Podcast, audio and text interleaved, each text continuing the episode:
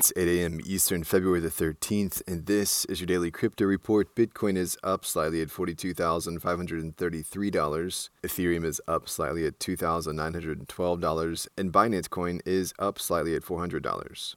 Top gainers in the last 24 hours Orchid up 21%, SLP up 17%. This episode is brought to you by Visit Williamsburg. In Williamsburg, Virginia, there's never too much of a good thing. Whether you're a foodie, a golfer, a history buff, a shopaholic, an outdoor enthusiast, or a thrill seeker, you'll find what you came for here and more. So ask yourself, what is it you want? Discover Williamsburg and plan your trip at visitwilliamsburg.com.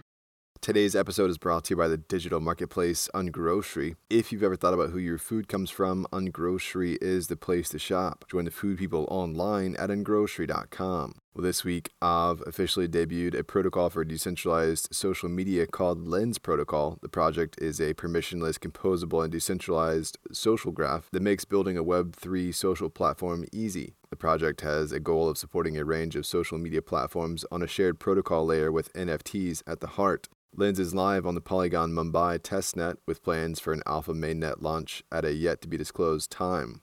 Well, a former Manhattan attorney, Philip Reichenthal, has pled guilty to Bitcoin fraud that pulled 5 million in from investors. 70-year-old Reichenthal and his co-conspirators persuaded their victims to send them millions of dollars to buy Bitcoin and then just pocketed the money. There were just two incidents. The first one in 2018 for over $3 million to fund the purchase of Bitcoin. And the second in 2019, over $2 million was sent to Reichenthal for buying Bitcoin, which he also never purchased. Ironically, these million-dollar bets would have massively appreciated in value instead of being locked in fiat fiat. Netflix has ordered a docu-series on the money laundering couple who was arrested this week for the Bitfinex hack in 2016. Chris Smith of the Tiger King series has been selected to direct.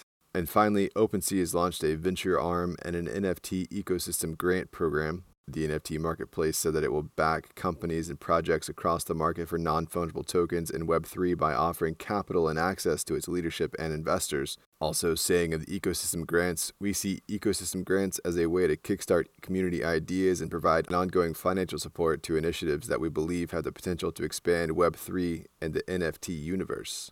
That's all for us today. Visit us at dailycryptoreport.io for sources and links. Add us your Alexa Flash briefing and listen to us everywhere else you podcast under Daily Crypto Report.